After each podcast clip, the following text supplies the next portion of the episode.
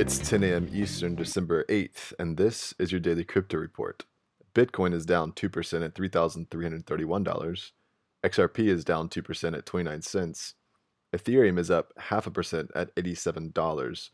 Those are your leaders by market cap. Top gainers in the last 24 hours Bluzelle up 18% and Aragon up 15%. Today's headlines An internet court in Hangzhou in eastern China is looking to blockchain to fight the piracy of online writers. The plan is to use a blockchain copyright system and store the digital footprint in the judicial blockchain system, noting authorship, time of creation, and content.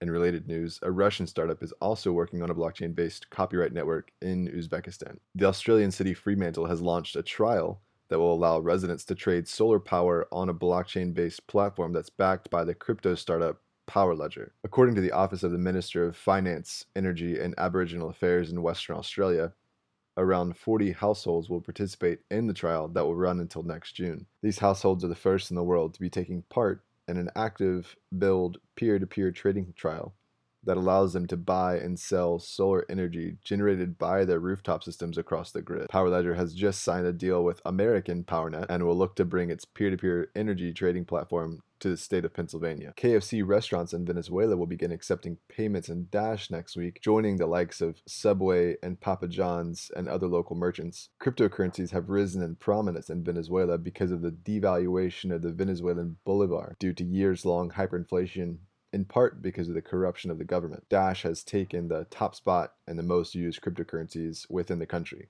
Gazprom Bank, the Russian bank's Swiss division, is reportedly working to implement a crypto assets service that will allow customers to deal in crypto without managing it themselves.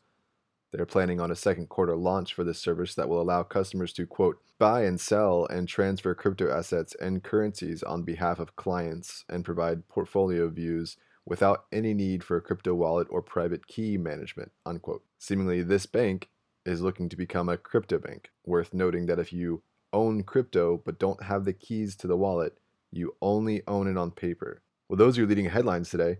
Visit us at dailycryptoreport.io for sources and links. Find us on social media and everywhere you podcast under Daily Crypto Report.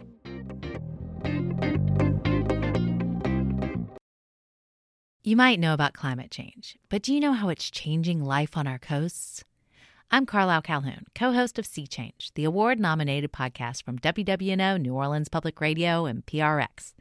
Each episode, we dive deep into the environmental issues facing coastal communities, bringing you stories that go beyond the headlines, from species under threat to climate migration.